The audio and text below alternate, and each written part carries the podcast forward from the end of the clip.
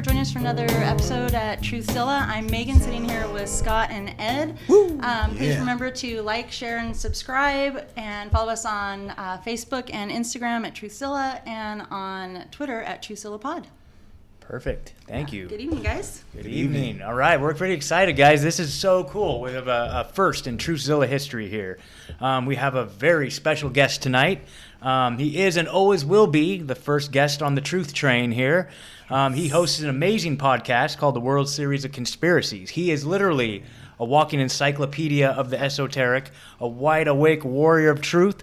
Say hello to the great and powerful Sean, everybody. Hey, Sean, how are you? What's up, man? How you doing? set the bar Yes. too high, man. No, no, No, no, no, no, no. You you impressed me when I was on your uh, podcast, you know, a couple few weeks ago, dude. I was just like, damn, this guy is a beast. So that was super fun. So we hope that some of our folks will go support you and check you out what you got going on because I gotta admit, it's it's I'm just impressed. So thank you for taking the time and joining us. I know it's a bit of a time difference, so No, That's super cool. Pleasure to be here. I really appreciate it, and thanks for being on my show too. It was Of course. a fantastic episode. And hell yeah, it I was was. equally impressed. So I'm looking Cool. forward to talking to the other two of Yeah. the uh, Truthzilla trio here. So Hell yeah, fire man. away. Thanks, Hell yeah, dude. Hell yeah. Right. So what's going on in the world, Ed? Okay, I guess I get to lead off here. I thought I'd give a little update on uh, some of the, the COVID life that we live in today. Um, it's been, uh, I would say, a little bit more positive of a week than the week before that we dealt Yeah. with. Um, even though we're getting more, we're getting mask mandates here um, handed down to us. Uh, wear your mask out everywhere you go, um, or else. Or Um, else, yeah, or that else. was it. Yeah, it was. It was kind of a dark day. Yeah, Just yeah. we were all a little demoral. We were a, lo- a lot demoralized. Yeah, yeah. People don't really get that the, the mask doesn't mean just the mask to us. Absolutely. The mask, the mask means a mandatory vaccination. The mask means the microchip. The mask means the uh, medical ID. Yep. Uh, all the stuff they they're, they're going to roll out. They they've invested all the money in.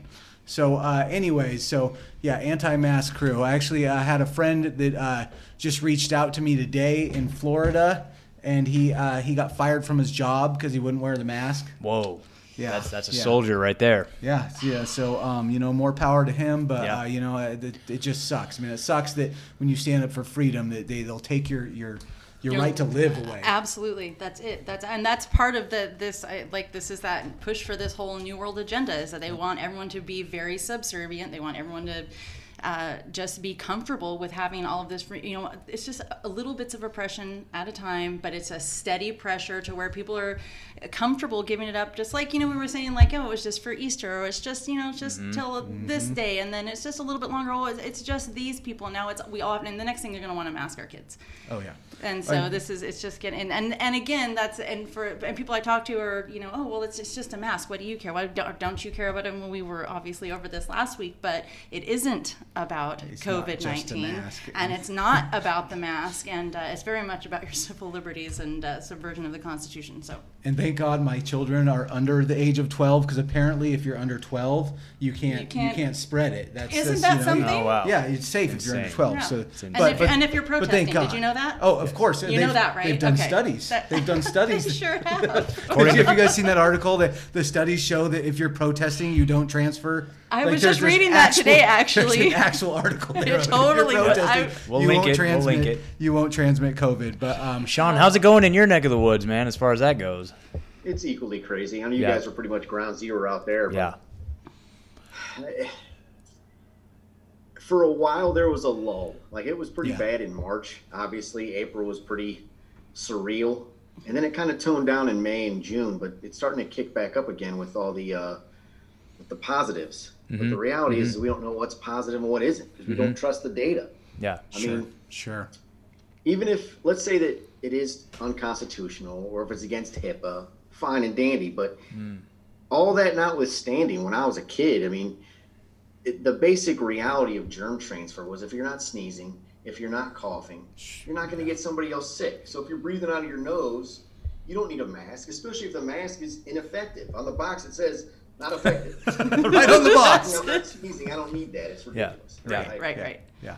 Crazy. And, and I would say just on, on that uh, on that note, the, the increased cases right now. That's kind of been the week here. Um, is they're just saying that the, the cases are skyrocketing, and we know that the testing is through the roof. But at the same time, if you look at the death rate, the death rate has plummeted.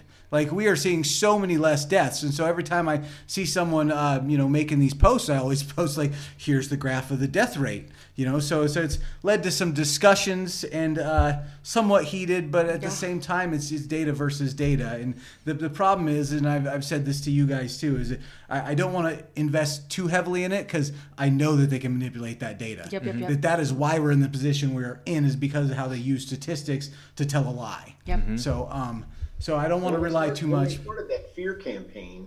Yeah. I mean, they were showing bodies in the street. Like this guy died of COVID. He's just laying right here. That went away real quick. Yep. Yeah. Ridiculous. Yep. Just doesn't make any sense Yep. for sure. Well, yeah, and you, a lot of those, what they've shown us either wasn't actually accurate to where they were saying it was, or you know, like in the case of New York, it's it's on an island that they've been taking bodies to for hundred years. So you know, when when you follow these uh, rabbit holes they leave you, you kind of uncover truth, and that's kind of uh, a pretty common thread. With, Well, and, and the thing that they keep throwing at us is that, you know, how many more people or how many more cases? And we're still talking about a, a, a, an illness that is with a 90, over a 99% recovery rate. So it's, it's, it's absolute garbage. It's absolute fear mongering because at the end of the day, all these people who are likely at home recovering, that they're reporting on all of the, you know, few hundred people that got sick out of how many are in our state land? Four, 4.2 million, 4.7 million. It's a lot of us Yeah. And a few hundred and i'm like well i'm pretty sure there's more people with the common flu walking around and no, no one's talking about this so we're, Sure. we're just Sure. they're just throwing these numbers but they're not mentioning that yeah these are maybe some uh, positive tests but these people are home recovering they're they're home recovering from a virus like most everyone is going to do so anyway I I posted. I just got to share this one piece. I, I posted this thing. Uh, uh, it was essentially OHSU is like one of the biggest hospitals in Oregon, up up in Portland, and uh, they employ more people than anyone in our state. And uh, but they make all their data public, so so that you can see how many COVID patients they have. And at this time, they have three COVID beds being used, and I posted it, and like I, I got a little bit of dialogue going back and forth, and uh, one of one of my friends goes, do, "Are you? Do you think you have survivorship bias?" What? That's Somebody a thing said now. that to me That's a thing now. in the week. I was like, Survivorship it bias. is a thing Like, Wow. did, did you read? Did you look at the data? I Oh, mean, come on. God. I mean, yeah. That's insane. yeah, it was pretty funny. So Sean, I gotta ask, dude, before before they blast us, I want what's up with the Captain American poster? What's the historical significance with the? Yeah, yeah. What's that? Fourth of July coming up. Okay, okay. Captain America. I love. I mean, the, My the favorite fictional character. That's actually a painting by Joe Simon. oh, I know. Uh, you just know, you know, if they're gonna attack us, they're gonna be like, these fucking guys had a swastika on their podcast, dude. That's what it is. Oh, I didn't even notice. Yeah. In all fairness, it was created by two Jewish Americans, yeah. and that was painted by a Jewish American. So we're safe. We're good. Okay, so obviously Captain America is fighting the evil Nazis, right? That is correct. And we are here fighting the evil Nazis even, That doesn't even get into the uh, the actual historical significance of what Yes. the swastika was before it was uh, misappropriated in the 20th century. Sure, sure, sure, sure.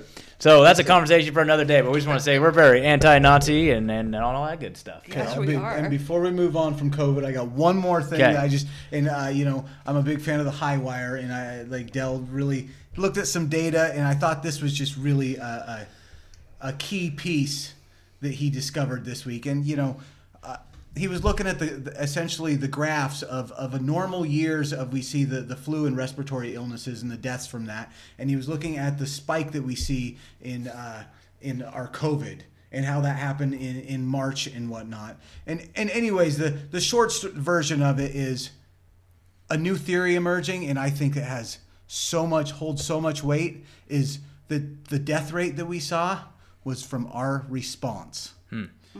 And and there's a lot more to it. I'd e- encourage you to go to go you know check out the high wire and whatnot. But uh, Del Bigtree. Del Yeah, yeah, yeah. Bigtree. Del Bigtree. Um, but but our response is what caused a spike that we haven't seen in the last 20 years.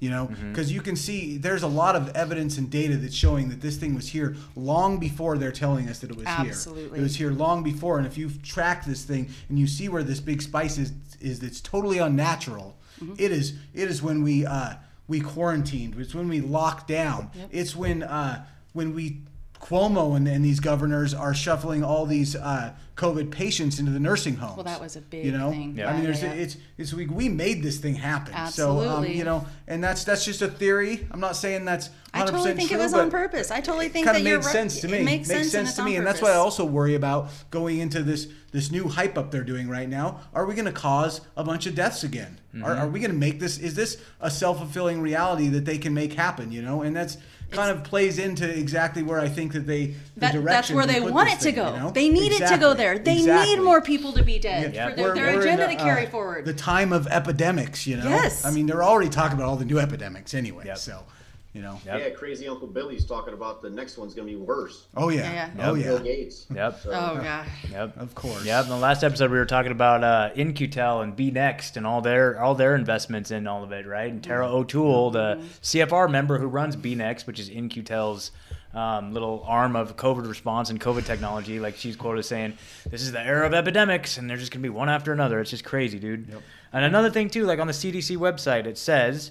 Uh, if you test positive, right? A positive test result shows you may have antibodies from an infection with a virus that causes COVID 19. However, there is a chance positive results mean that you have antibodies from an infection with a virus from the same family of viruses called Exactly. coronaviruses, such as the one that causes the common cold. So they're even saying, like, Yeah. a positive test result, result could be from the fact that you had a common cold at one point. Yep. And so it's like I, I had someone ask me, you know, uh, when when I when I you know put this out there, they're like, well, well, you know, you, you're saying that you something. They were questioning. I can't remember what they were saying. It doesn't even didn't even read. But it's like, you know, my response was like, so much. I mean, so much is writing on these test results, literally, and and the, the fact that it could be this wrong and this it's just And, and not to mention, I don't have the quote in front of me, but they have come out and said that their their tests could be as much as fifty percent wrong. The CDC has said that themselves. So I mean, we can't rely on the data that we're getting anyways. But Mm-hmm. even the data they're giving us is bullshit. Like you can kind of you can argue with the data that we have. You have to look at who's giving you the data at, Yeah. at, at the end and be all of all things. You have to look at who's bringing you the data Yeah. and and and, who, what how they're connected is. and Yeah. what's their intent. Absolutely, because Yeah. if, if that doesn't matter to you, then, then you, you're just from it? lost. You ha- that has to matter. Yep. Yeah. Sure, guys, thank you. So, uh, Sean, what is what is going on in the world today, dude? Like, we're recording this on July second, right? So by the time this airs, it'll be this Sunday, the fifth.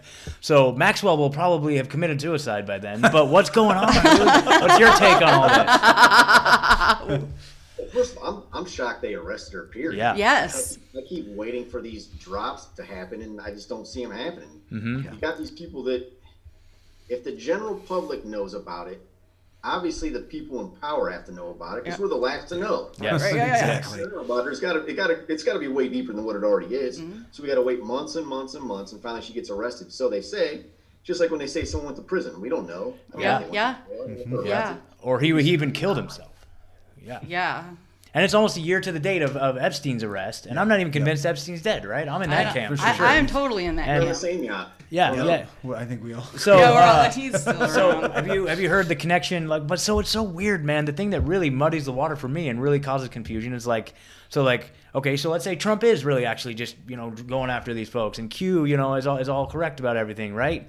And uh, you know, but it's so suspicious how how Trump has this tendency to surround himself with people that are just like like okay, so like uh uh, uh what was the what was the lawyer's name? Dershowitz, Alan Dershowitz. yeah. He represented uh, Trump during his impeachment, and he was one of Epstein's lawyers when he got his sweetheart deal back in the day, right? And now you got Attorney General William Barr, whose father was at the Dalton School, who gave Jeffrey Epstein his start. Like Jeffrey Epstein drops out of college, right? Just a, high, a college dropout, and somehow manages to wind up in a teaching position at this prestigious private school. And the person that hired him, the headmaster, was William Barr's father, the current Attorney General who's going after him. So it's like. I just can't put the pieces together. But there's something weird going on there. You know what I mean? Like I don't know. Have you heard anything about that? Have you, have you heard anything about that? Like No, I, uh, nothing beyond what you talked Yeah. about. I only know level. yeah, I mean, obviously, there's connections all over the place for Trump's administration yeah, Yeah. and prior administrations with her father. I mean, it just it, it Yes. goes deep into the establishment for Oh, sure. yeah, yeah. yeah. Do you know much about Robert Maxwell? I mean, a little bit. I know he's more tied to the, the European side of things than the Yeah. American side versus Yeah. you know she's kind of infiltrated over here. But For sure. again, I, it's it's the old if you stare into the abyss, it stares back kind of thing. Yeah. I try to look at it so I'm aware of it, Yeah. so I'm not surprised by anything. Yeah, dig into that stuff. That's the nastiest side of humanity when you're dealing Yeah. with trafficking. Yeah, Yep, yep, yep, Yep. That's how you get hung from a doorknob real quick, dude. Looking at that shit. Yep. So I feel you. I feel you. But it's just so weird, man. So I guess more will be revealed. But I think we would be, uh, you know, we wouldn't be doing our jobs if we wouldn't at least mention it. So cool, man. So wow. Well, we If if she has been arrested, yes. if anyone has connections to deeper and more terrible things, it would be her. Yeah. So if it's true, certainly. if you take it on its face value, Yeah. It's all positive news. Yeah. So I'll leave it at that, and hopefully the, the, the better angels prevail. Totally. I like totally. that. The Totally. better I don't angels think they prevail. will, but we'll see. Yeah, I, I love that. It'll be I'm the first. There's, there's always a chance for a first, right? better angels Certainly. prevail. So so we hit up Sean and I was I hit him up and I was like, so dude, I really want you to come on the podcast. Like, what do you want to talk about? And he's like, the creature from Jekyll Island. And I'm like, all right, let's do it. So uh, you know, I mean, I think that uh, a lot of what we see in our world today, the veil that's been put over us. Um, the the conditions that we all you know just our lives flow in and out of this constant pursuit of this thing that's just been thrust upon us as human beings. And if you think about it like it's just it controls every single aspect of our lives and that's money dude. Money is what we all every every thought action pretty much. It's like our you know our higher power. It's like everything that we think of revolves around that and we're just kind of lost in it. And but where does that come from man? I think it could all be traced back to a specific event uh, you know, in, in, in 1910, where a bunch of rich, powerful, crazy people went, got together and consolidated their power and formed what eventually became the Federal Reserve. But, you know, what's your what's your take on it, Sean? What? Takes plural. I mean, it, Takes, it goes yeah. all over the map. I mean, Yeah. it's, it's crazy. Uh, I mean, the first thing, I think it's apropos. And this was this was completely accidental that we picked the weekend of Fourth of July to talk about what's arguably the the biggest threat to human freedom ever. Yep. Is the fact that we have a system of monetary finance that's fractional reserve centralized banking. It's Just it's it's a massive threat to everybody's independence on the weekend of Independence Day. Absolutely. Yeah, yep. West Coast, and I, I, I need my sleep on Fridays usually, but I got Yeah. tomorrow off. Cool. So it's a win in that regard. Yeah. Uh, but yeah, it, it, it was a coincidence that you and I started talking about this on this day, but I think it's very appropriate. So uh, I, I guess to start the framework of you know the, the way I'll begin things when I'm talking about it. Um, I mean, I'm not. We're all in the same boat. I don't Yeah. necessarily agree with most of, if not many, of the the business practices and political practices in America today. Now, obviously, I'm a huge fan of the American dream and what it means to be an American. I'm a patriot that way. But the execution of our leaders is lacking, in my opinion. And a lot of it stems back to our monetary system and the way our freedom has been usurped in that manner. So, I mean, you, you, you've talked to me enough, Scott, to know I have a very open mind about things. Absolutely. I think any man or woman, they should be free to live as they choose for themselves and their family without impending on anyone's rights to do the same. And that second part, it kind of, I don't know, it come back, it comes back to bite me every once in a while because most of us, we're all normal people. We have the same views. We don't, we have no hatred or malice in our hearts. So what happens is that worldview kind of paints the people around you. You think, well, if I think that way, so does everybody else. But the reality is that the people in control are in control because they have a personality that thinks that they're better than everybody else. Mm-hmm. Mm-hmm. By their Psychopaths. nature, you can't allow that worldview, that paradigm, to control you. You have to be aware that just because you have kindness and you have goodness in your heart and you don't think other people are are, are better or worse than you, that everybody's equal. If you're American, you believe everybody's equal uh, and we have the, the right to the pursuit of happiness. Yes. But the people in charge don't believe that stuff. And when I'm thinking about that, the best thing I can do is when we're going over this stuff, the best thing I can tell your listeners would be, I mean, it, you, you pretty much, you will, in your your course of life and the things you learn, you probably agree that, let's say in the Middle Ages, the Catholic Church waged a brutal war against Muslims because they viewed that they were savages and didn't deserve the Holy Land. Most people accept that reality as being true. Most people accept the fact that the Nazis were racists. They don't have any trouble believing that at all. They believe that Idi Amin was a bad guy. They believe that since 9/11, really going back to you know the Iran hostage crisis in the 70s. I mean, Muslims have been on a jihad against Western world for the longest time, basically my entire life, our entire lifespan, mm-hmm. Mm-hmm. because their religious beliefs think that we're the infidels and they should be destroyed. Yep. Again, people have no trouble believing that concept. Uh, the Japanese were racist against the Chinese, et cetera, et cetera. It goes on and on in history. So, if all those people in history believed that they were inherently better than anybody, the royal family, there's somebody that out there believes that they were divined by God to rule over us unwashed masses, us simpletons that don't deserve the land that we are gifted by them. So this reality exists, and people are accepting of it on multiple fronts.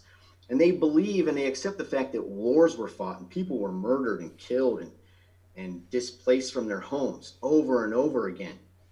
And yet, when it comes to banking, they are hesitant to accept the fact that there might be some religious undertones to how that started as well. I'm not saying it's true, but it's very possible that the people that started this out years ago, centuries ago, believe that they're God's children. Now, I'm not saying everybody is, and that's one of the things that makes it difficult to talk about because they have masterfully made it something that you can't discuss. Mm-hmm. Yep. Because if you do so, you're an anti-Semite. You have you're not pro Zion, so therefore you're against us. And, and not just not just from the religious standpoint, they've also made it so if you're if you don't want businesses to succeed, then you're anti-American commie.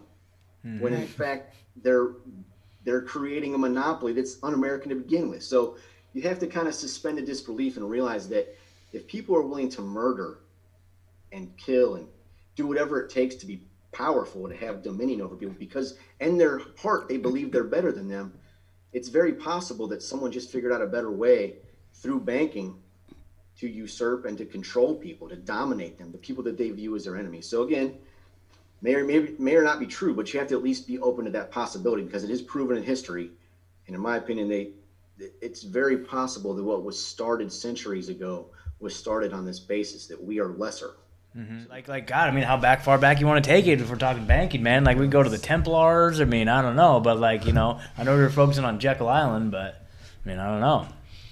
Yeah, I mean, I, I think it, it does start centuries ago, and it's it's. I mean, you got 73. you got Jesus was talking about, you know, his the what were they the The, the um, my Bible's rusty. what did he call the people that were running the temple? oh, I'm not sure. The anyways, he, he had a, he had trouble with usury essentially. Yeah, sure. and that goes back, you know, obviously it's two thousand years ago. Yeah. And uh, when you look at it going that far back, you mentioned the Knights Templar. I mean, from my understanding, and again, this this is just something I heard years ago when I was a kid, and Mm-hmm. I, I believe it to be the origin of it. Essentially, when knights were traveling, they said, I, I don't really want to walk around with, with gold in my person. Mm-hmm. I'd like the ability to travel safely. So they would give it to the bank. And, you know, if they're if they're in Rome and they're traveling to, let's say they're going to Northern Europe to fight or whatever, they give it to a guy in, in, in Italy, and then they can then move and then give the I, IOU to the guy up in Northern Europe, and you get their money back. So Yeah. that's that's the way I understand that's how it initially started. And that's all fine and dandy. That's providing a good service, and that'll come into play later on. We start talking about the people that defend the Federal Reserve System now, because Oh, I again, can't wait to get into that. You have to look at both sides. Yeah. Every there's a good side to it, and that might Yeah. be one of them. This this was providing a service that people wanted, and if people want it, so be it. That's Oh, yeah. freedom to me. So that, that's okay. Oh yeah. Then moving on to it, I guess if you wanted to pick the the most substantial person in history, it would start with uh, Mayer or Meyer. I don't know. Meyer. sure. Yeah, I'm not sure of the pronouncement either, Meyer. but Meyer Amschel Rothschild. Yep. Uh, that was the name that they gave themselves. I think a couple generations before him. It basically means red shield. Mm-hmm. They were the ones that started the bank. Him and his five sons, essentially. Mm-hmm. And again, I mean, if there's nothing wrong with starting a business. Again, that's that's as American as it gets to me. If you're going to start a business, fine and dandy. But again, I think the issues start to come from the concept that absolute power corrupts absolutely, and that comes in later on. So I'll let you guys talk about before I've been talking too long. Yeah, no, you're great, man. Like, br- bring it, like you know. And then, of course, what isn't he the one that was quoted as saying, like, you know, uh, give me a c- control over a country's money, and I care not who makes the laws, right? Yep. You know, Was that him or was that Nathan? I can't remember maybe, which one it was. maybe, maybe. I can't remember. But, but uh, the, you know, that's that's a yeah, that's a good question.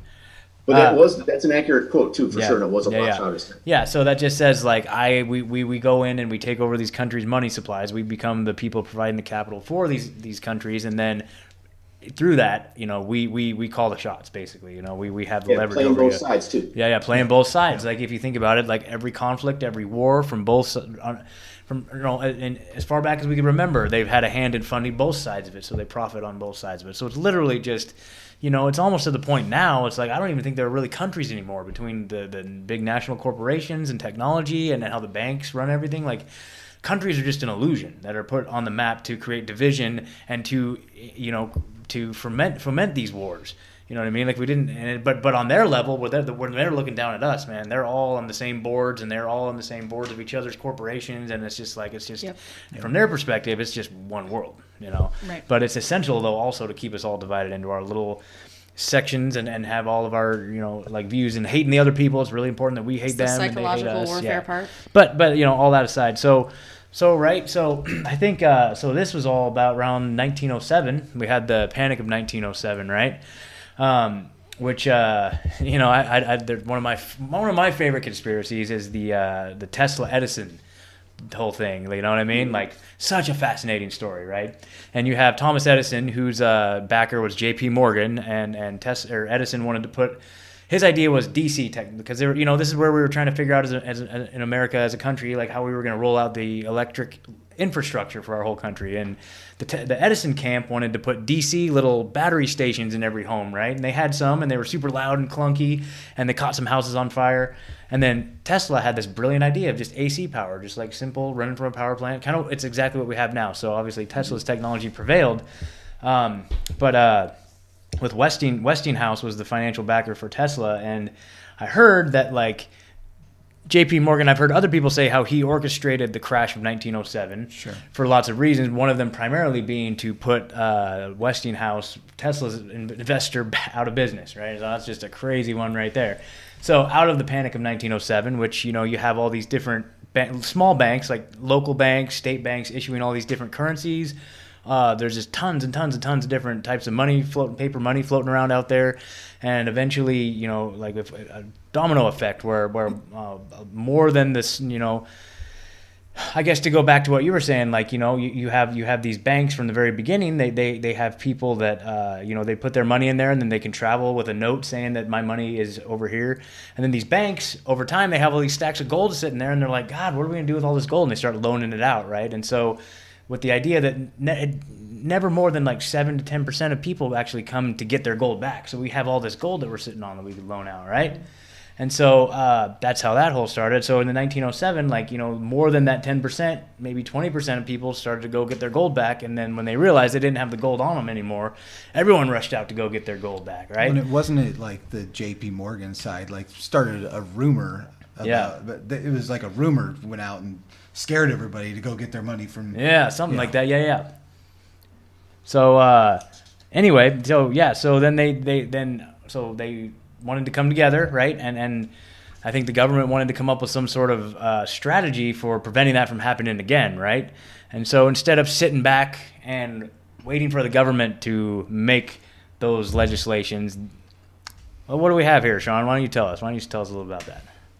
As far as the formation of it all, or, or, I or, oh, I was just gonna say, like you know, so so instead of like you know, uh, the bankers waiting for the government to come up with some sort of policy changes to prevent what happened in 1907, they decided to come together and make their own little plan, right? Yeah, that's 1910. correct. Yeah, it's yeah, funny, you- You're talking about J.P. Morgan. Yeah. And we'll get into that a little bit more later, but the 1907 thing, he he essentially was the 2008 version of Too Big to Fail. yeah, Yeah. Personally, he was the one who bailed out everybody with either his own money or through his connections. And the argument is he did that to obtain more power on his own right. So I had never heard what Ed just talked about with it uh, being intentional on his behalf, but that would make total sense. Yeah. if he's going to benefit on the back end. yep, Yeah.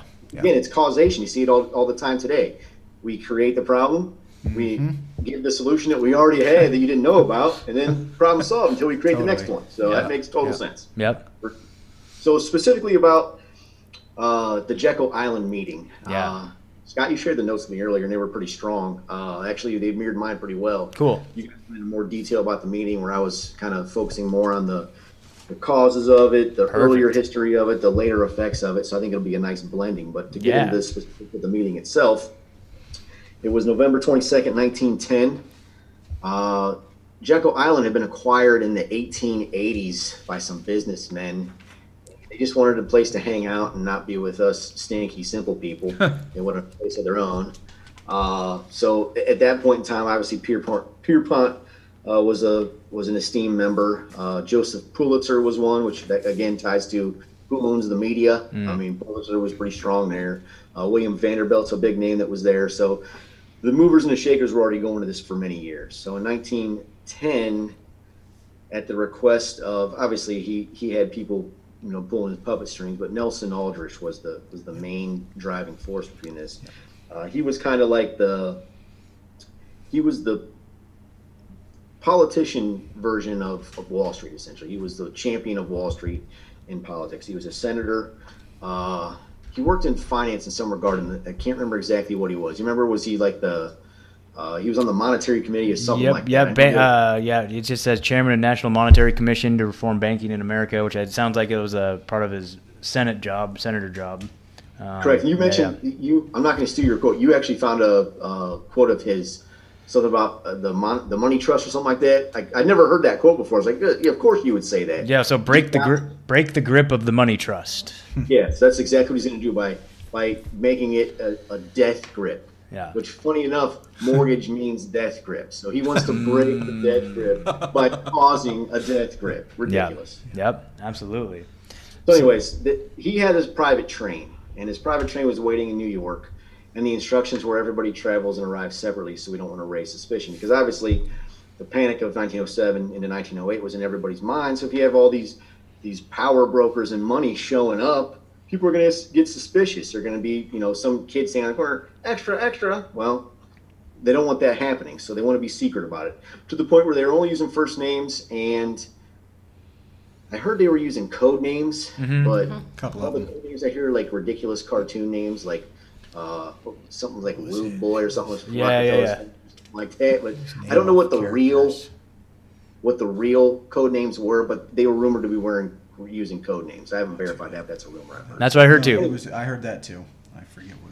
They wanted to uh, keep it secret, so they did. Uh, they went under the guise of duck hunting, and it's funny. You got the creature from Jekyll Island. I'm actually using it as my mouse pad. Nice. well. Hell yeah, dude. That's good. And that good author, juju. he referenced um, one of the guys couldn't even like basically hold a gun. He had no Mm-hmm. concept of how to use a gun, and, and the concept of him going hunting was ridiculous to the people at the time. And that's that's what they did to get people uh, involved. So this train leaves New York.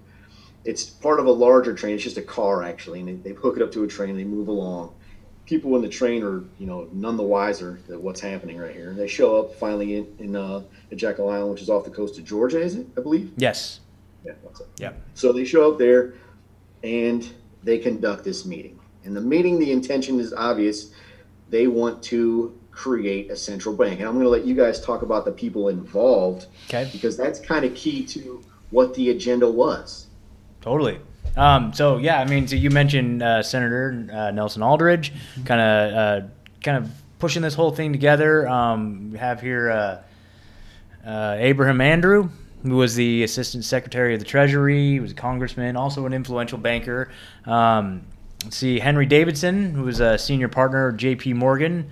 Uh, Charles Norton, President, First National Bank of New York, and you notice a lot of these uh, power, like a lot of the, the power structures, always focused in New York. You know, um, next one would be Frank Vanderlip, uh, the president of the National City Bank of New York, uh, largest and most powerful bank in uh, America at the time. Um, and he was there on behalf of William Rockefeller. And it's also important to notice that Aldrich, um, he kind of married into the Rockefeller bloodline, right? Father, father-in-law of John D. Rockefeller, uh, grandfather of Nelson Aldrich. It just so happened Rockefeller, who went on to become vice president. Um, and then uh, let's see, I mention Benjamin Strong, head of J.P. Morgan Bankers Trust.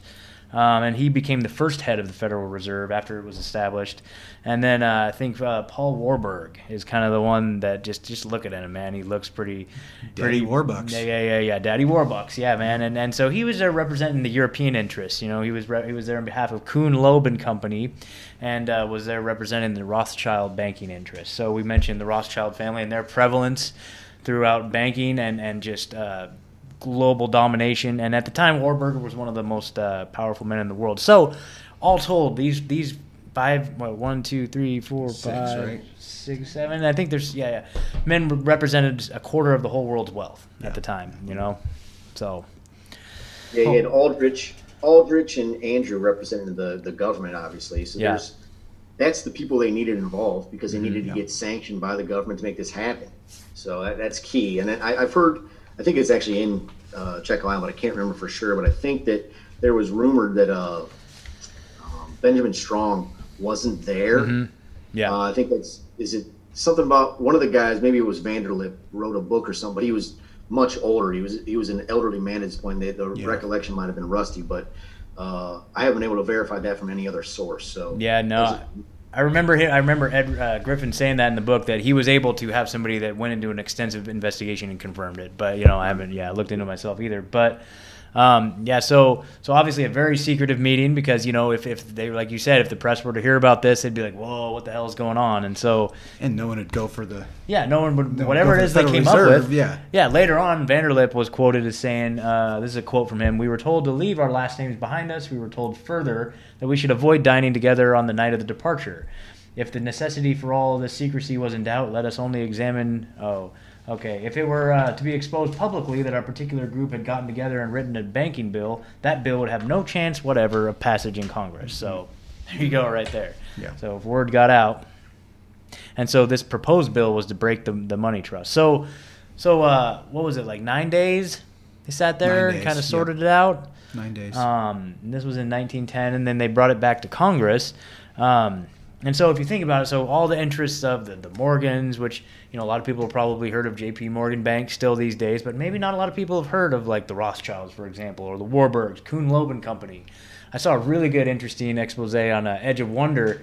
They did this whole tracing back of Antifa to its origins, and then traced it all the way back to the Bolshevik Reg- Rev- Revolution of I think 1918 in Russia that was funded by Kuhn Loeb and Company. So I thought that was a cool Yeah. little yeah, I got I got some stuff on Jacob Schiff later. Essentially, nice.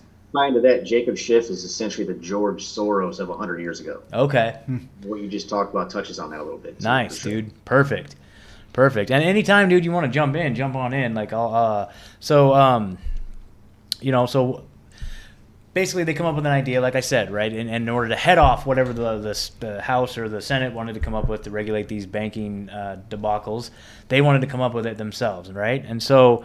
Um, basically uh, they just but but but see that's what they tell the people. That's the public facing agenda right is that this is to prevent future economic crises from happening. Yep. whereas behind the scenes is a perfect opportunity to uh, roll out their own agenda right? Yep, yep. Mhm. yep. So what do you want to speak on a little bit of what their agenda was from your take? Well, essentially, the agenda was, hey, we're, we're super rich buddies that like to play golf all the time, and we don't even uh, care about the, the peons. Let's let's let's consolidate our power and make sure that this power that we've developed over the past industrialized 50 years remains in our control.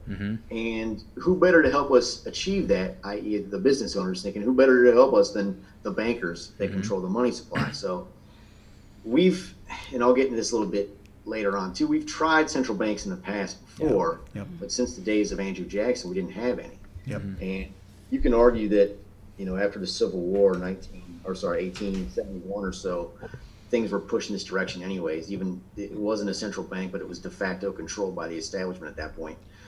Regardless, we didn't have an official central bank until 1913. Mm-hmm. So this meeting was the desire of the elites of that time to control as much as they could. And they used, surprisingly enough, not that this is familiar to any of us today, but they used fear to get there. absolutely absolutely Wow. absolutely that's i mean so- yeah if you look at the meeting itself, what happened from it was essentially the Aldrich plan, and the Aldrich plan was, like I mentioned, it was, it was a central bank by any other name. There was obviously a stigma to the central banks. Let's call it something else. I don't. People say, "Oh, it's it's you know the, the Federal Reserve isn't federal. It's like Federal Express. It's Yep. nonsense." But uh, calling it federal to me is no different than calling it the the first bank of the United States Yeah.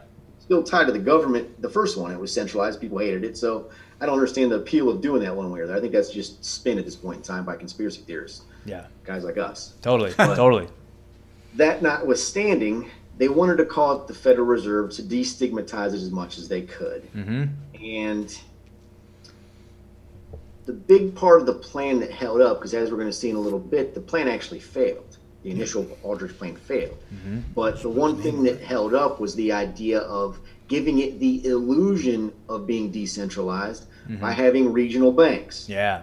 Well, that's a ridiculous thought. How can you have a decentralized central bank, especially when the same people own it and control it? It's like saying that, oh, well, Home Depot is decentralized. Yeah, but the same five shareholders have the big mansions. Yes. It's the same basic concept. It's not really decentralized. It's it's just smoke and mirrors. Totally. Sure. Mm-hmm. So that was the big thing from the, from the Aldrich plan that, that kind of held over.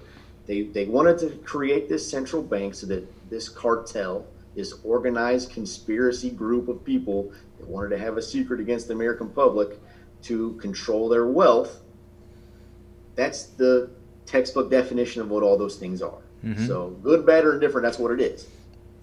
Yep. They created this central bank, or they wanted to create this central bank in order to control the money supply. So the big thing was, how do we get the government to comply? And that was the big sticking point for the Aldrich plan, and that's where, uh, first of all, you had uh, it was the Glass Owen Act. It was Carter Glass and Richard or Robert Owen. Yep. Yep. Owen- Yep. Yep. Carter Glass, Robert Owen. Okay. Yep. Robert Owen and Carter Glass were the two big uh, proponents that they had in the government to help push this along. Again, both money guys. Going back to the formation of the country, money guys like Alexander Hamilton, they're always essential to push these banker uh, desires along because you either got patriots in there, you got profiteers in there, or you got statists in there. It's one of those three people are hmm. usually what represents the government on, in one form or the other. And in this case, they, they had the, the profiteer guys hmm. that they were trying to, to push along. So the, the counterbalance to that, the statist of the group that was fighting them, the big one was William Jennings Bryan. Uh, he was the big opponent to this, and he's the main reason it failed. And the, the thing was with Bryan, and people say he was the he was the good guy. He was trying to help us. Well, he was kind of, but he he wasn't against a central bank per se. He just was against a private central bank.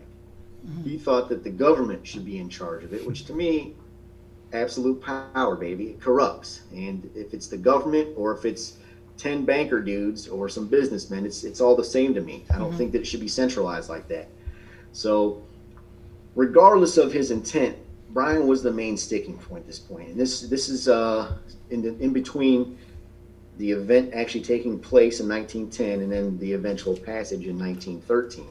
Bryan was the sticking point. So he wanted to take away the power, and the bankers had to figure out a way to appease him without giving away their powers. How do they do that? Essentially, what they did was they made it so the treasury, the government, would print the money, and this money would be a currency of liability to the U.S. government. So it's a Federal Reserve note, but it's backed by the government, and that that way the government, in his eye, has control, but it's still, from the banker's standpoint, it's basically it's a flaccid move just to appease them. It doesn't really change their power structure. The central bank is still in control. The Federal Reserve, in this, in this case, has all the power. Uh, the only thing that the government, to my understanding, still has, and again, this this was kind of pushed along by the governmental side of things, is that is that Congress can can vote to eliminate the Federal Reserve. They still have that ability, but other than that, it's pretty much absolute power by the Federal Reserve, starting at this meeting in 1910 and going forward to 1913. True. And so, really, the only government affiliation, uh, like the direct ties, is that the the the board, the, the chairman of the board of governors for the Federal Reserve is appointed by the president. But other than that, there's no government that can regulate any, like no governmental body that can regulate any portion of the Federal Reserve. They're completely untouchable. Right. You know, um, it's That's insane. the famous Greenspan quote. Yeah, I don't have it exactly. in front of me, but Something. Yeah, he's like he literally says, um, "There's nobody in the government that can have any bearing on the decisions that we make," or something like that. It's crazy.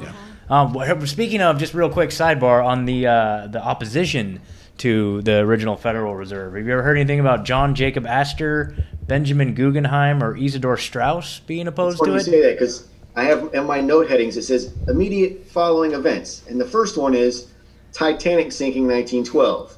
Yep. it says bye bye Benjamin Guggenheim, Yep. John Jacob Astor, Isidor Straus. Those are the big three guys, and then after that is the Aldrich plan, but I skipped ahead. So yes, Okay. Simpatico, buddy. So they they were now I heard I, I saw disputing claims. Some people said, oh, they didn't really care about the Federal Reserve. But do you do you know of anything? Were they actually outspoken to this Federal Reserve or central banks in general? As far as I understand it, they they were American patriots. They believed in free markets, and that's kind of the big thing is, is Yes.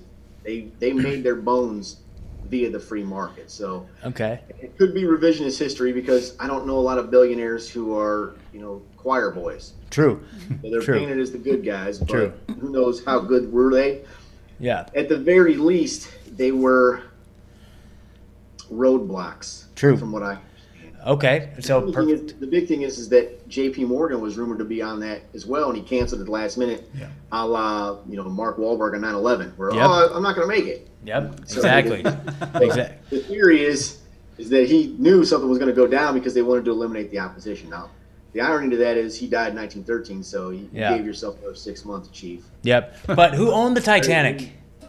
Yep. Who owned it? Right? J.P. Morgan. Morgan, yeah. Did he really? Wasn't it? Yeah. J.P. Morgan owned the damn Titanic, dude. That's what I'm saying, dude. That's it's, it's like, come on now. So, for all of you out there who think we're crazy, right? So the Titanic, right, is a tragic event, right? They hit an iceberg that was uh, that was uh, exploded by I like uh, what you just did. by, by J.P. Morgan to eliminate the competition in order to get the Federal Reserve pass, Act passed. So, just so you guys know. Anyway, you know, it had nothing to do with Leonardo DiCaprio sitting on a freaking boat, or maybe maybe that happened too. But unfortunately, we've kind of been lied to about that too. I don't know, maybe. Anyway, so I thought that was pretty funny. Okay, so what I heard too is that okay, so when they were trying to pass the Glass Owen bill, right? Um, they they so the original version didn't pass, and so they they they push it back through Congress in the form of the Glass Owen bill, and at that point, um, you have the Aldriches and the Vanderlips coming out publicly denouncing that bill, the Glass Owen bill, saying, "No, that's awful. We can't pass that bill." Right? Um, just to get the public to think, well, if the bankers hate this Yeah. bill, then it's probably beneficial to us. Did Right, you hear right, anything right. about that? Yep. Yeah. Yep. No, I haven't. That's actually pretty smart. Yeah. I haven't heard that before. That's a good Yeah, angle. I heard. I think uh, Corbett was talking about that on, on his documentary on it, the Century of Enslavement, which of course we'll put a link in the show notes, just to you know, definitely if you guys want to really get into this stuff. I agree. I love it. Yeah, yeah. yeah. Um, so you know, so one of the things I wanted to just say back to just the agenda, right? So they, they say um, the purpose of it, what they tell Congress, what they tell the, the citizens is like we need to stabilize the economy and put an end to chaotic banking because you know, and and so if that's the measure that we're holding them, and this is I actually listened to a G. Edward Griffin speech where where he talks about this right here, where he's talking about like. Um, you know, if that if that's what they're if that what it was, what it was designed for and that's what it was put in place to do, then they are failing horribly at it. They're failing horribly at it. Look at all of the crises. You know, we've got economic crashes in 21, the Great Depression from 29 to 39, a recession in 53, 57, 69, 81, Black Monday in 87. Um, you know, obviously the two. It's like so they're failing. They're not doing. If that's their job, they get an F. They don't. They don't. They are not passing the bill. But the funny thing is, is that that's not what the goal of the central bank is. And, and he broke it down into basically three tiers, three things that they behind the scenes came together to form the central bank around. And the first one was to eliminate competition, right? Uh, we touched on that a little bit. You know, at this time, like, you know, you have the railroad industry and the steel industry and the oil industry, and all these people are making massive amounts of money. And uh, how do we you know, uh, Rockefeller said competition is a sin. So let's consolidate our resources, right? Let's eliminate competition and, and strengthen our forces together.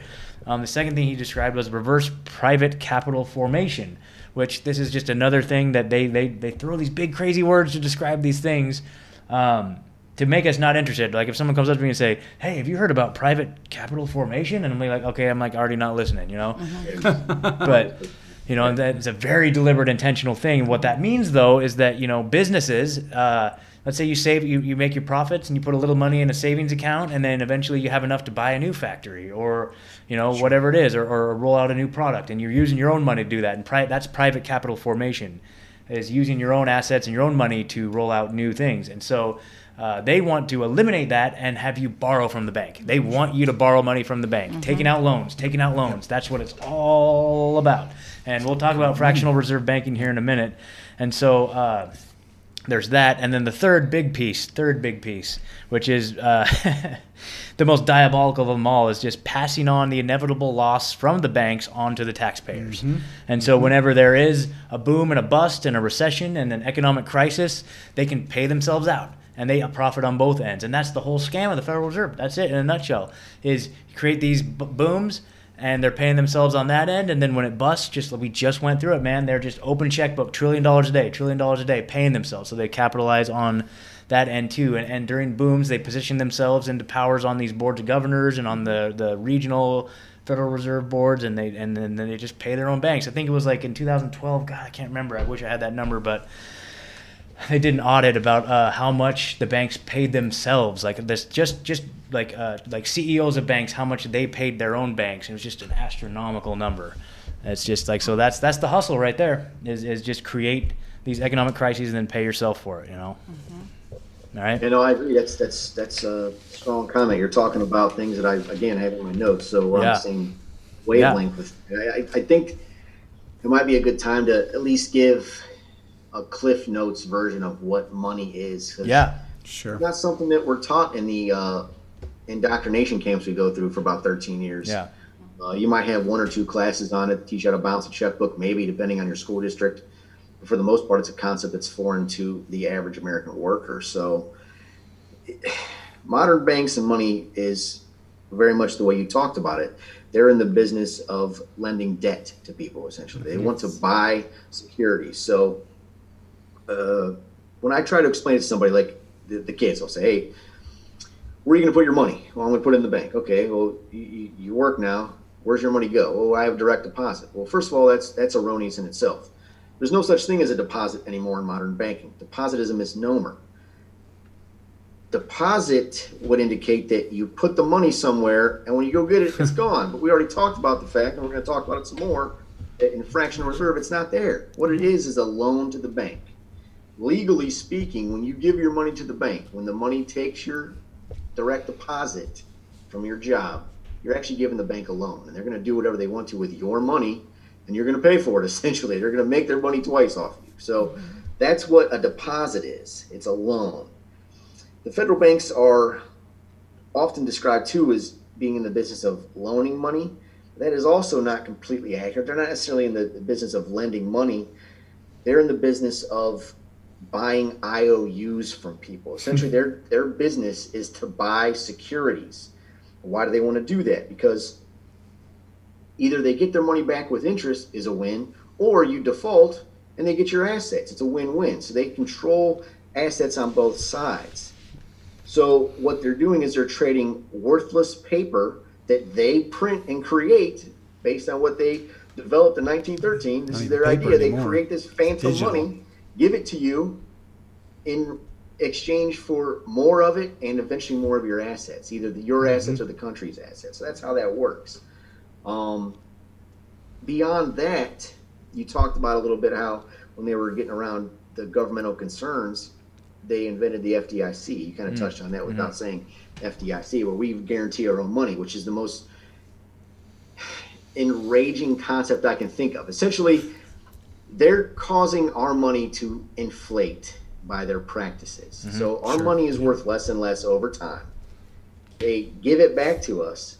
They have these dangerous loan programs where, again, they're lending out these IOUs to people that maybe don't qualify. And we'll get into that a little bit later, too, how there's differences between uh, lending money on the basis of production or innovation versus speculation and asset development. Those are the two big schools of thought on that. So if you have somebody that's lending for asset development, and it, it is nice to go out and buy a house, I get that. But what's happening is they know that a big portion of those people are going to fail. Sure. And when they fail, they don't care because they have the FDIC. What's the FDIC? Well, it's federal insurance. Well, does the government invent Oh, oh. Hold on, Sean. You there? money? Hold on, Sean. Sorry, we kind of lost you there for a second. Okay. Where was what was the last thing I said? So uh, I wonder why your faces look frozen. That was weird. yeah, yeah. So okay, uh, so so we talked about the when they and so well, we can edit this too. So when Okay. when they seize your home, they don't care. They don't care if they, they take your home and it's just Correct. like They want your assets. Yeah, they want your assets. They want the IOU, eh, or they want your asset. They're they're they're going to win either way. Mm-hmm. So beyond that, you mentioned earlier about uh, the FDIC. Mm-hmm. Well, You, you didn't say FDIC, but FDIC is essentially what they did to, to get around the governmental concerns. But the FDIC is basically federal insurance. Did you guys hear me say any of this stuff? Yeah. Yeah. yeah. Go ahead, go ahead though. Just keep going, dude. Just keep plugging. So federal insurance is essentially the government insuring these IOUs.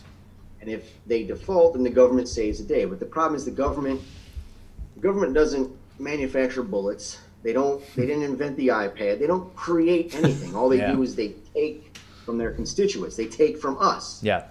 So the guarantee on our IOUs, on our real estate notes, on our asset notes is us. We're, Yeah. we're insuring ourselves with our Damn. inflated money. It's ridiculous. It's a yeah. it's it's the definition of a damn Ponzi scheme. Yeah. It Yeah. drives me bananas when I think about it that way. But that's what's going on. Crazy. You want to touch on a little bit like fractional reserve banking? What that is? Yeah, essentially the they intentionally, at least I believe, I think they they make it overcomplicated on purpose. Yeah. Again, you kind of talked about it's it's either boring or perceived to be super complicated, so people don't want to look into it. Yeah. Mm-hmm. So fractional reserve essentially just just look at it very simplistically. What's a fraction? It's not a whole. Mm-hmm. It's mm-hmm. one half or one eighth or whatever.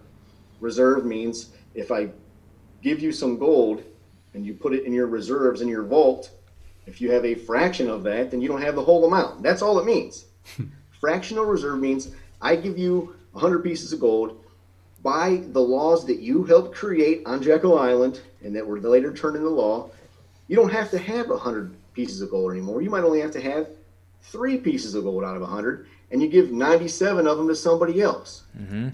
All these banks that are under the central control are all broke. They have Yep. no money. Mm-hmm. And because they're broke, can't that not cause the same damn panic of 1907? It's the same thing. Yep. Everybody went to the bank and said, hey, dude, give me my gold. Okay, here's your gold. Uh, Give me my gold. Here's your gold.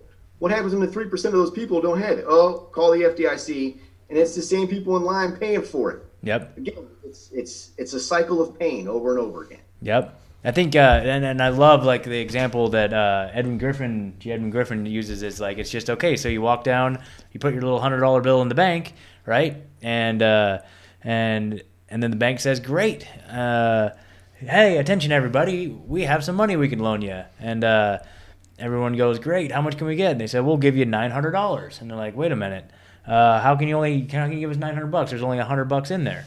Right? And it's like, no, no, no, you don't understand. The law says we only have to have 10% of the money uh, on our books or physically on hand that we, we say we have. So therefore, we can loan out uh, up to $900 to make the, the 10%, you know, the, so if that hundred dollars is ten percent of what we have, we can loan out the other nine hundred bucks and say that we legitimately have like that much money on hand. And so that's what they do is they loan out that money. They just invent that money out of thin air. That gets all loaned out, and then it gets paid back in interest. So when you when you get, when you pay back your loans that you take out on interest, it's money that it's appearing out of nowhere off of money that appeared out of nowhere. It's just mm-hmm. this hustle, and I think a lot of it was back in the before pre you know 1910 era 1913 1907 it was happening on a, on a smaller scale like all these local banks and all these like state banks were doing their own little federal, uh, uh, fractional reserve banking but another part of the consolidation of power was to bring all that on the federal level so they can just do that in their own little like you know dome of influence there right so And what's going on now is as far as reserves. yeah They removed reserve requirements altogether. Banks have no requirements Really? at this point. March 26th, they did. Since the economy went up and down and up and down and still is since the corona scandal we're dealing with today. Uh, yeah, March 26th, they just removed Whoa. all requirements. so you don't even have to have any money to loan out so No, it's literally just coming out of whatever nowhere the hell you want. wow that's crazy And I, and I can't remember when it happened. Maybe it was tied to Nixon, but at some point in time, there were gold reserves. Like when they said reserves, it was actual gold reserves. I mean, in the central banks, uh, not not talking about the federal level or the citizenry, but the central banks at some point had gold in them, and I think that's until till the plot of Die Hard Three. essentially. yeah. but at some point in time, I I read a quote, and I can't remember who it was. It was some financial official said that the Federal Reserve hasn't had gold reserves in a very long time. So essentially, Yeah. the reserves that they had are is just more Federal Reserve IOUs. It's Yep. not even real money. Yep. Mm-hmm. Probably all the assets that they've taken are in the form of castles and businesses and land and Times Square and all sorts of stuff they've purchased with our money. Uh, they don't have any. They don't have it in the banks anymore for sure. Totally, totally. So, what are your? Have you heard or looked into very much about the uh, uh, recent thing about how Trump seized control of the Federal Reserve? Have you heard anything I, about I've that? heard that where it was, um, what was, what's the terminology they use? They absorbed it into the Treasury or something like that, or Yeah, Treasury. Yeah, I, I'd heard that maybe was that March or early April. Yeah, something like that. Allegedly, allegedly that took place uh, at the same time where all the, the celebrities were, you know, on house arrest. and Stuff Yes. Like that. Yeah. I don't know what's true, what isn't true, or and, and more importantly, because of the connections you made early on in the in the podcast, it doesn't necessarily mean he's a white hat. True. Uh, Yeah. Just I don't know. I mean, just because even if he has, number one, it, it hasn't come out in the wash yet. Nothing has happened to benefit us that I've seen. Sure. Uh, other than the twelve hundred dollar gift they gave us with our own money that we have to pay taxes on again. Totally, exactly, dude.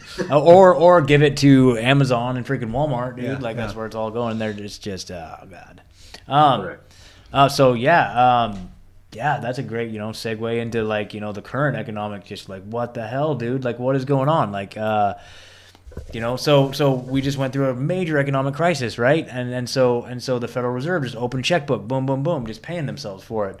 Um, you know, some people say that this this this is the great. Well, see, I've heard both sides of it, right? So the World Economic Forum is saying this is the Great Reset, and they're like pushing for it, right? Um, but then I've heard other people, like on the Q side, for example, saying that this is needed to starve out the banks, right? Have you, do you have any thoughts on any of that? I've heard that. I again, I, I I don't believe anybody gets in the position of power and doesn't get shot in the face. Yeah, they're not down with the program. yeah, Yeah. absolutely, Yeah. yeah, absolutely, Yep. absolutely. What are your thoughts on Q, if you don't mind me asking? Uh, I think it's AI. Yeah. Um, it's either AI or it was a troll job that turned into something bigger. Yeah, I don't know. Um, again, I, I think it's a cult of personality at the very least. true. And cult of personality is something that usually doesn't work out for the average person. True. Yeah, um, that's a great perspective for sure. I don't know that it's all bad because I do believe that a lot of the things that are exposed as being evil that are being exposed, they need to be exposed. That's good. Mm-hmm. And most of the people that seem to be in on Q seem to be good, solid, souled human beings. Like they care about their fellow man. Sure. Uh, so that's good too. At least it's bringing good people together. But it, it's also obviously the, the, the theories are all out there. It's it's it's putting the the Second Amendment players off the play, the game board essentially eh, by saying, "Hey, wait on Q, trust the plan, Yeah. don't do anything, sit on your hands." Yeah, Uh, and to me, that makes perfect sense. It's exactly the way you should handle it if you're trying to preactively, preemptively, proactively stop insurgency. And True. If you're trying to overtake a country via a new world order, and again, new world order might not be the the, the game plan. It might be a rumored game plan because you talked about it earlier, where they like us being divided and hating each other. But if mm-hmm. we're united under a one world government, that paradigm goes away. So Maybe. who knows what the exact design is? But I do agree that there's something involved that people want to push this agenda for sure. True. And you is a distraction from that or a stall tactic from that. Yeah. Now, what better way to to usher? You know, just uh, blind, just turn a blind eye to the ushering and whatever it is they're about to roll out by just having a whole segment of the population just being, no, no, no, trust the plan, no, no, no, just sit back, trust them. They, they, they know what's going on, Yeah. even though we're watching all the the crazy bullshit happening right in front of our faces. Like, well, that doesn't add up. I don't know. No, no, no, trust the plan, trust the plan. So, what better way to get us? And I'll say Yeah. I'll say this. Yeah. They they used the the frog, the kek, yeah. uh, which goes back centuries. It's a is it Egyptian? I think it's an Egyptian Hmm. symbol, sigil magic. But uh, the funny thing to, to me in my head, I'm, always see the dumb frog. I think we're the boiling frogs. We're in Hmm. the water, sitting here thinking it's a hot tub, and it's not. Yeah, Mm-hmm. that's a great point. Absolutely, absolutely. Have you uh, have you ever read Silent Weapons for Quiet Wars? The, I've heard of it, but I don't think I've read it actually. no. Okay, so it's uh, it's the first little chapter of this book here. Um, Heritage Girl Megan's been doing a little book study on it on her channel.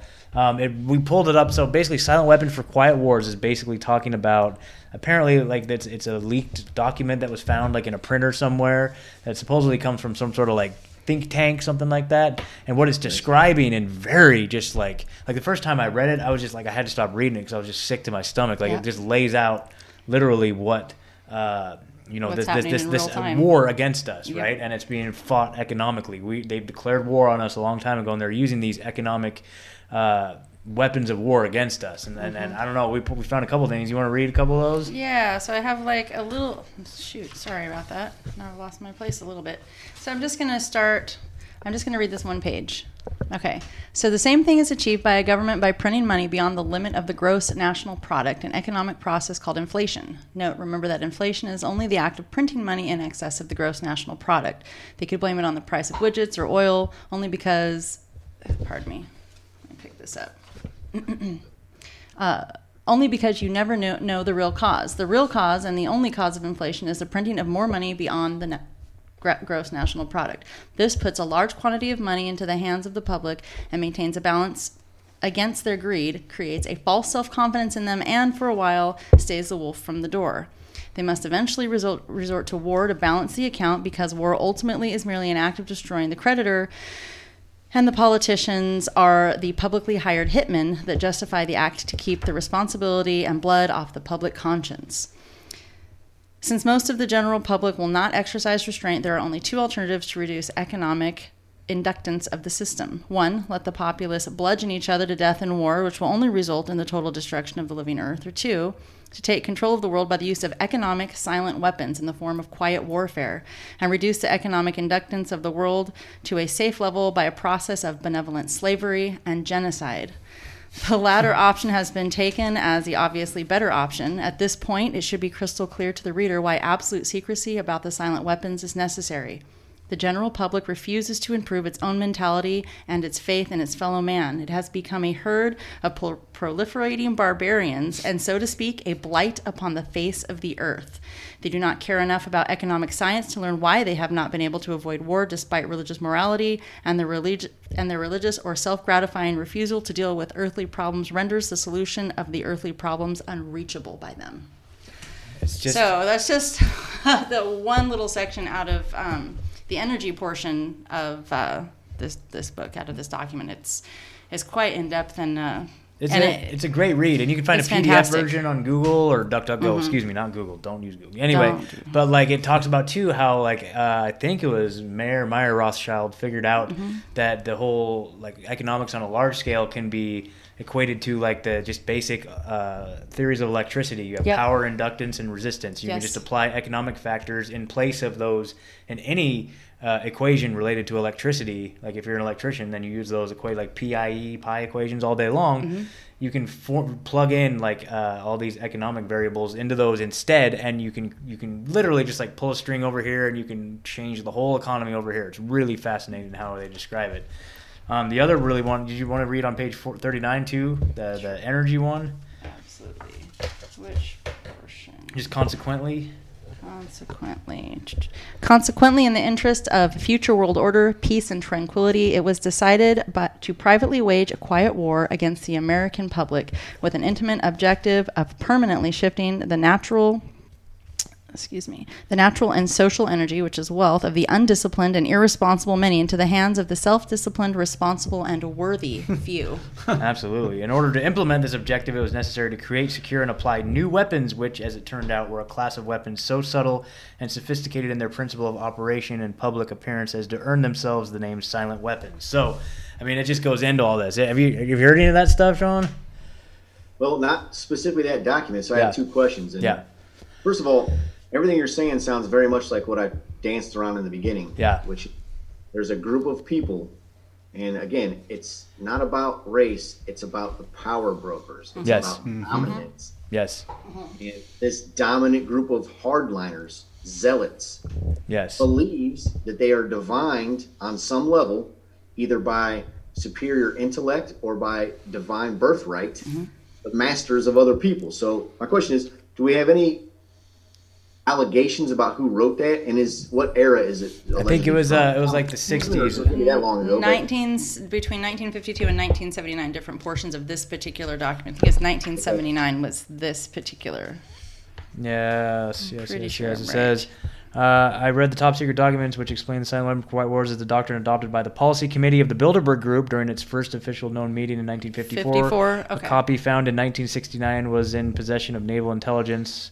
And the following documents dated May 1979 was found on July 7, 1986, in an IBM copier that had 79, been yeah. purchased at a surplus sale. so this document 79 Yeah. yeah So, whoever it was, they're the self-proclaimed, self-perceived masters of us. for sure. So- Are we so now? Okay, so are we talking like? Are we talking uh, uh, Zionists? Are we talking Luciferians? I think they're.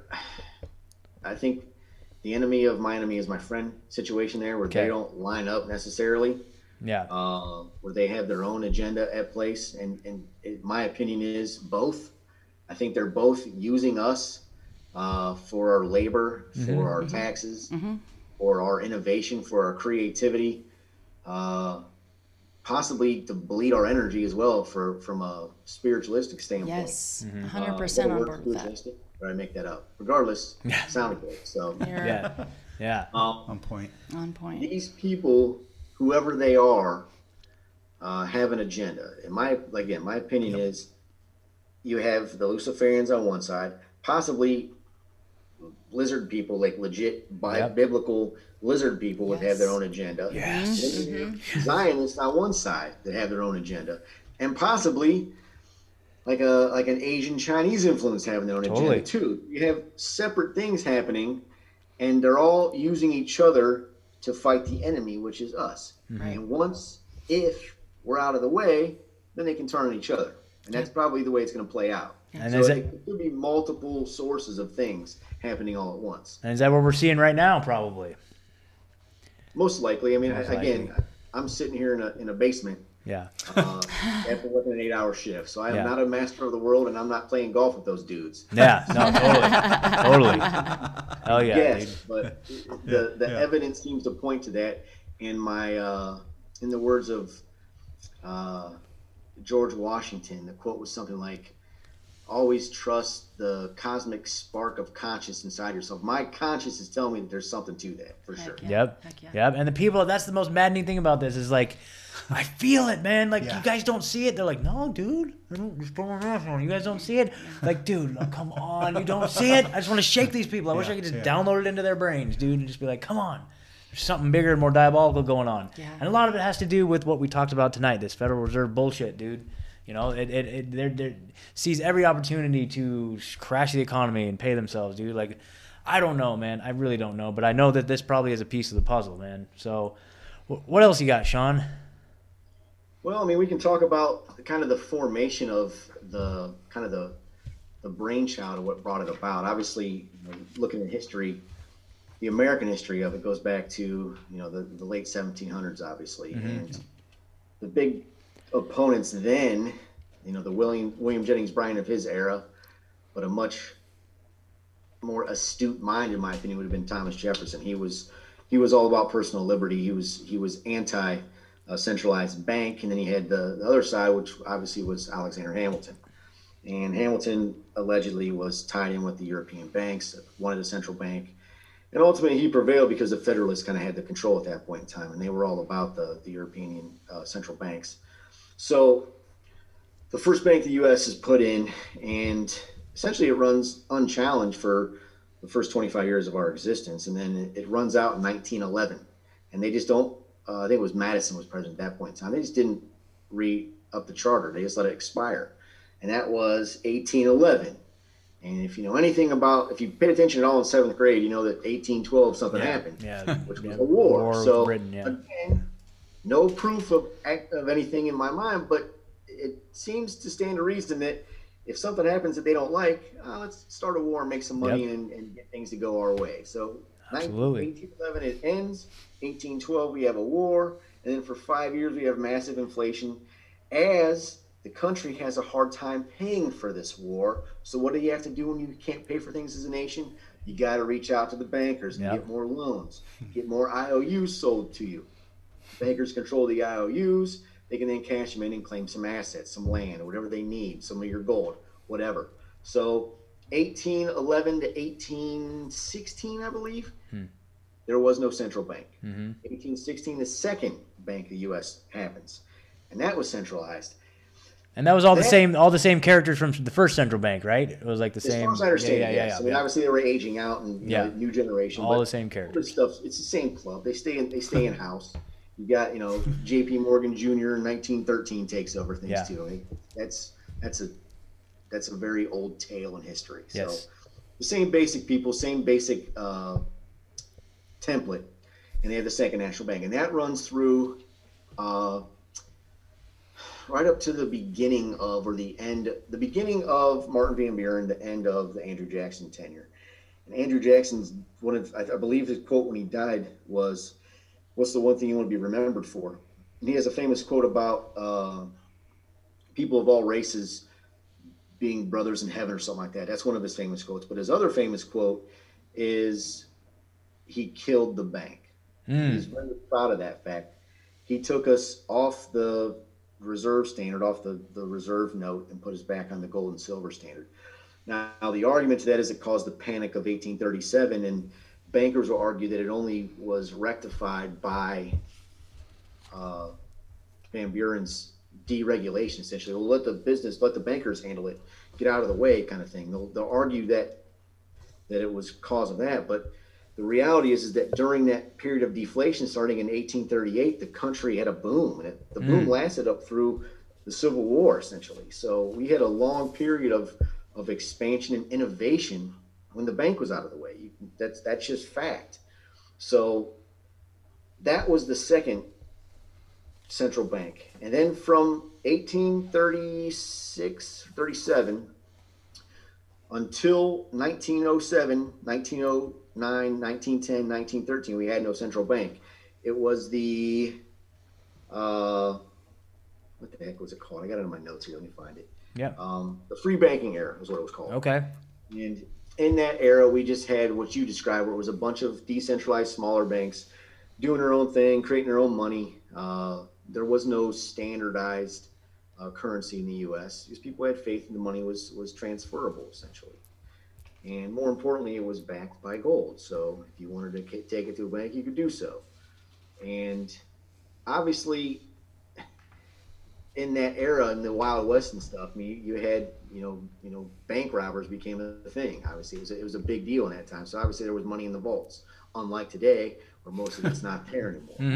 Uh, so that era was again, if you take the Civil War out of the equation, you can Civil War and the the reasons behind the Civil War, the thing that happened in 1871 with the uh, the Organic Act of 1871, where DC becomes uh, its own corporation, and, and you can argue that there's a second constitution at that point in time. Mm. Take all that stuff out of it and just look at it from the fact that there was an event that took place. You could argue that the bankers were funding both sides. Uh, Jefferson Davis was reportedly going to be given a central bank if he won. They were playing that angle. And then you had the Russian czar jump in, and he helped out.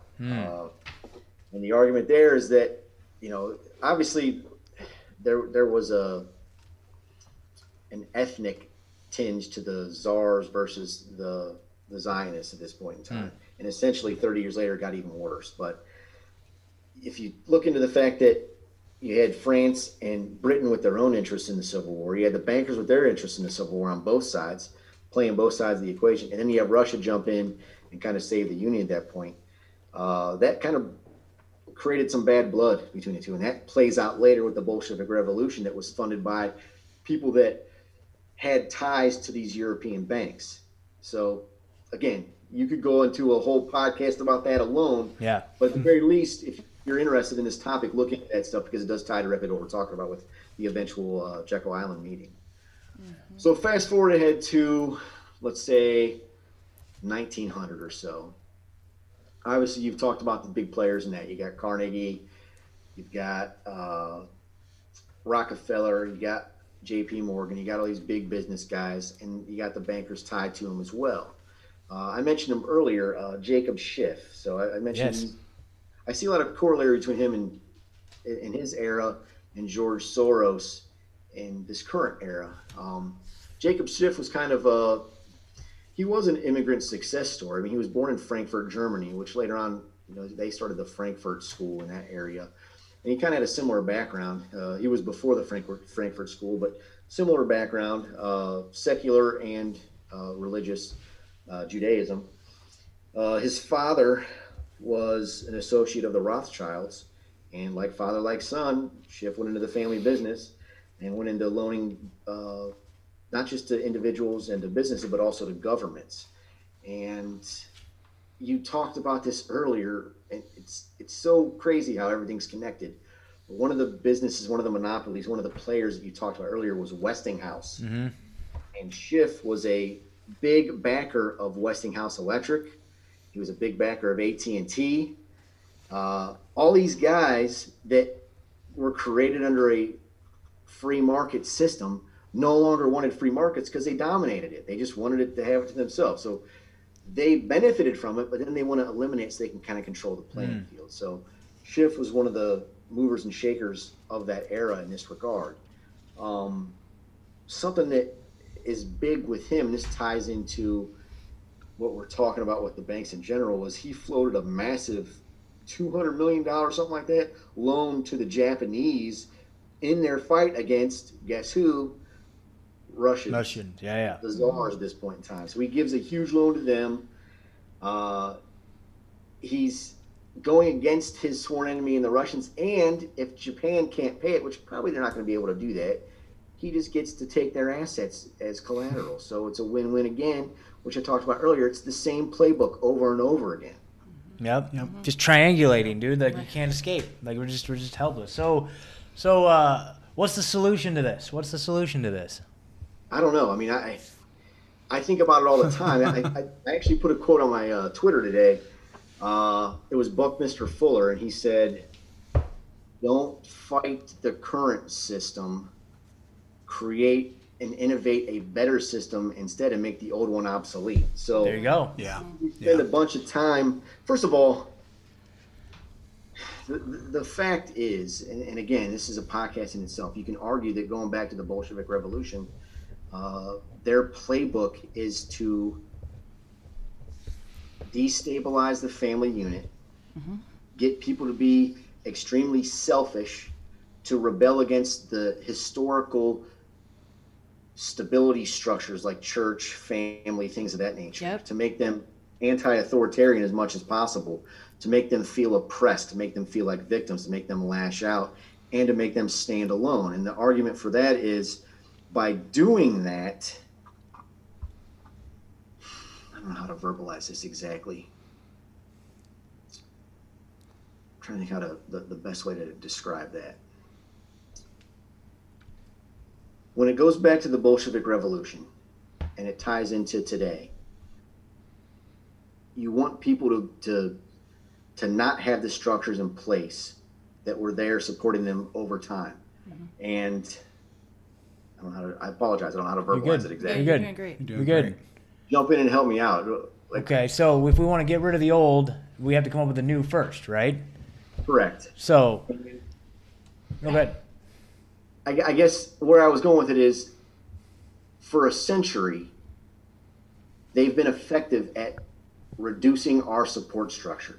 Mm-hmm. They've gotten rid of the family model. They got rid of the family unit. There, there's more single parent households. There's you know children that have issues. You can get into the fact that they're manipulated by you know psychotropic drugs, things of that nature, by being tied on antidepressants. All sorts of different things going on to to make people not feel as secure and not feel as tied to any one unit, any one structure.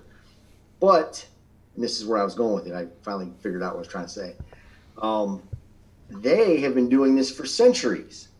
They have been unified in one goal as one group for a very long time. So not only are they super effective in what they're doing and they have a playbook to call from over and over again, they've also, in the meantime, destabilized our foundation. So it's mm-hmm. very difficult for us to fight that when we are not stable, when we are not unified, and we are separate, when they are a monolithic structure that's been on the same path forever. So, to answer your question directly, I don't know what the answer is, but you at Yeah. least have to be aware of that dynamic at play. Yes, yes. They have a power structure that we just can't match. Yeah, that, that's one of the most important things about this, and that's why we're putting this podcast out, dude. Is like because you know we can't win anything if we don't even know what it is we're fighting against, man. Like this is this is very Yep. important.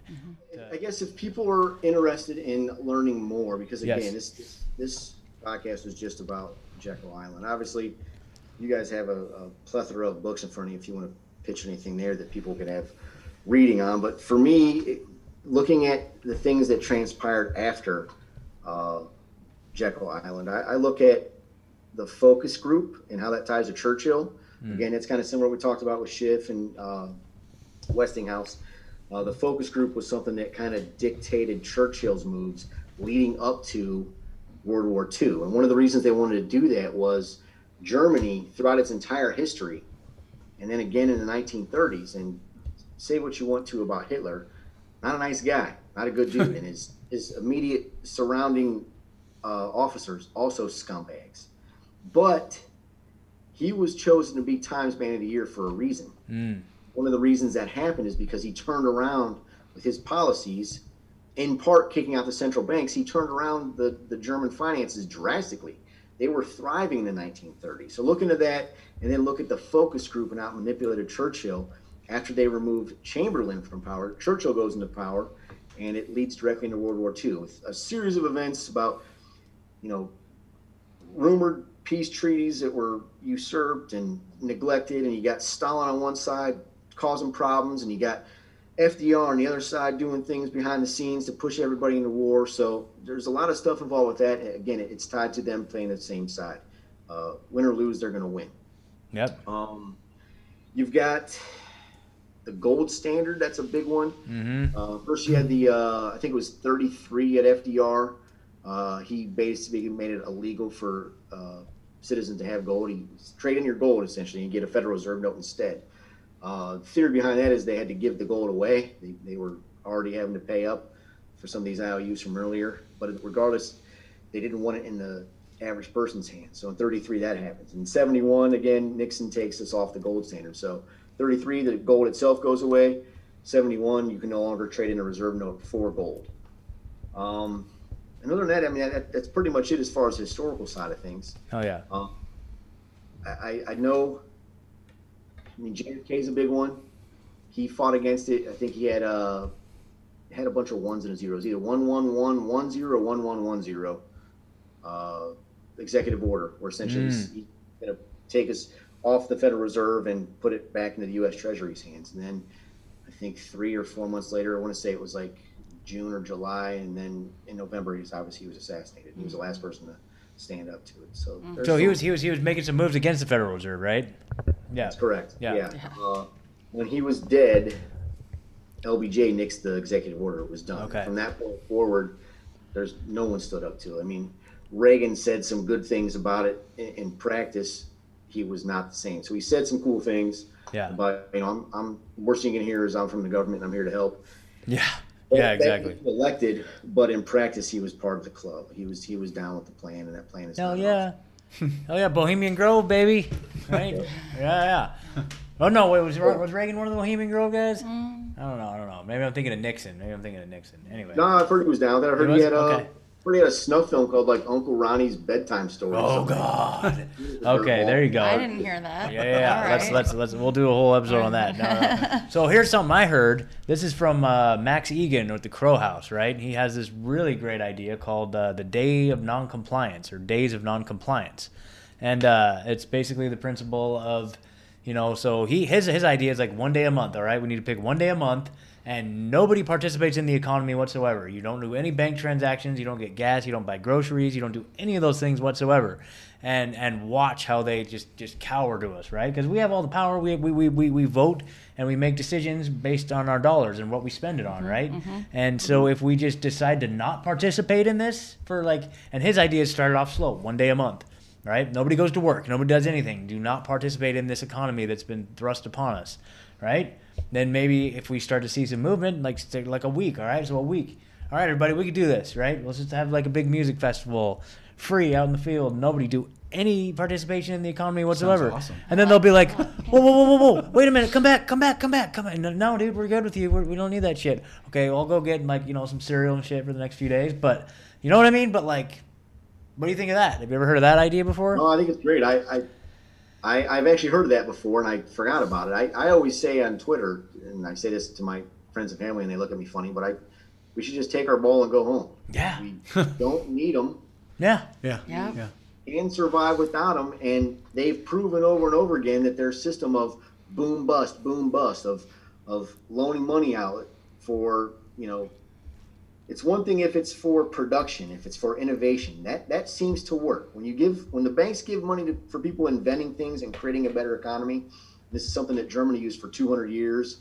Uh, it benefited like Singapore more recently, where if the economy and the and the, the money IOUs are for the intention of innovation, and that innovation creates more money, it's a positive asset essentially.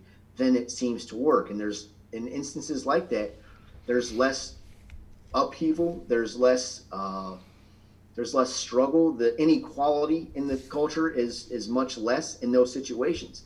On the flip side, when it's speculatory, when they're giving money for assets, essentially when they're taking fixed assets that are in the in the economy already, and they're giving money to people to go out and purchase these assets without creating anything new, what happens is people they keep loaning and loaning and borrowing and borrowing beyond their means, and essentially it busts. So it's Mm, boom yep, bust. Yep, And yep, yep, yep. that's where you start seeing the inequality. So by not participating in that, by realizing that truth, we can get away from that.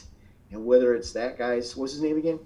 Uh, Max Igan. Max Igan. Yeah, I G A N. Maxine thing, Yeah. To experiment with that, that's perfect. Yeah. And again, by doing that, it goes back to what I was talking about, where they have centuries of working together and planning together, where we can start to plan on our own right in a non-aggressive way, or Yeah. at least a non-violent way, because it is Non-violent. aggression. Whether Yeah. it's you know, it doesn't have to be warfare. It can be predatory lending to be aggressive. So in this case, it's aggressive, but it's not violent Yeah. and it Sure. can be very effective. Uh, I've also heard of things like resource-based economy. Uh, the second Zeitgeist uh, document doc, documentary talks about resource-based economy, and that could be an alternative as well. Oh, yeah. But the, the bottom line is, you have to experiment because the current game is busted. So Yeah. take your ball and go home. Leave that. Absolutely. Take your ball and go home. All right, dude. That's awesome. So, Sean, tell us where we can find you, dude. Um, you can find me on Twitter. You can find me in my basement. You can find me at work. Yeah. on Uh, Twitter, it's it's the World Series of Conspiracies, and I think it's of cons- un, of underscore conspiracies on Twitter. I'm on Parler too, but that seems to be a little bit of a of a red echo chamber thus Yeah. far. So I'm not in Parler as deep as I am on Twitter. yeah. Uh, I, I don't really join a team. I like to kind of stay neutral. Absolutely. So I'm more on Twitter right now, even though Twitter leans to the left, obviously. Uh, I'm still waiting to see on, on Parler, but you can find me on Twitter for sure. And then obviously I got my podcast as well. Uh, and I'll leave you with this. This is probably the best thing I can do to sum, uh, summarize what we talked about tonight. When I was a kid, my uncle Walt was one of my favorite people, and he was born before the Jekyll Island meeting. And my son, I'm not an old guy, and my son is already an adult. My son remembers Uncle Walt. He's my grandpa's brother. And like I said, Uncle Walt was born before Jekyll Island, so he knew a world before the central bank. That seems like forever ago when we think about it, but it's not really because my son, a very young man, remembers somebody who was around then. A kid essentially remember somebody who was around then. To put it in perspective, the people that were at the meeting at Jekyll Island were old enough to have their own version of Uncle Walt that was alive before America was a country. Mm. And that's how young and how fragile the American ideal, the American dream is. And we have to make sure we protect it. It's Yeah. something that, even though it seems like it's been around forever, we're talking about two lifetimes. It's Yeah. not. Yep. Yep. Like Rogan says, it's like three people ago. Come on, man. Yeah, yeah, yeah. Yeah. yeah, yeah, yeah. Absolutely. Yeah, dude. Yeah. Well, man, Sean, thank you so much. Thank Everybody, Sean. check Thank out you. World Series of Conspiracies, man, and thank you so much. Megan, Take us out. Thank you again to Sean from the World Series of Conspiracies for joining us tonight. It was absolutely uh, amazing to have you on here. And uh, I'm sitting here with Scott and Ed. I'm Megan, and we wish you all intellectual prosperity. Good night. Good night. Good night. Someone's supposed to say boom or Bam. bam. That's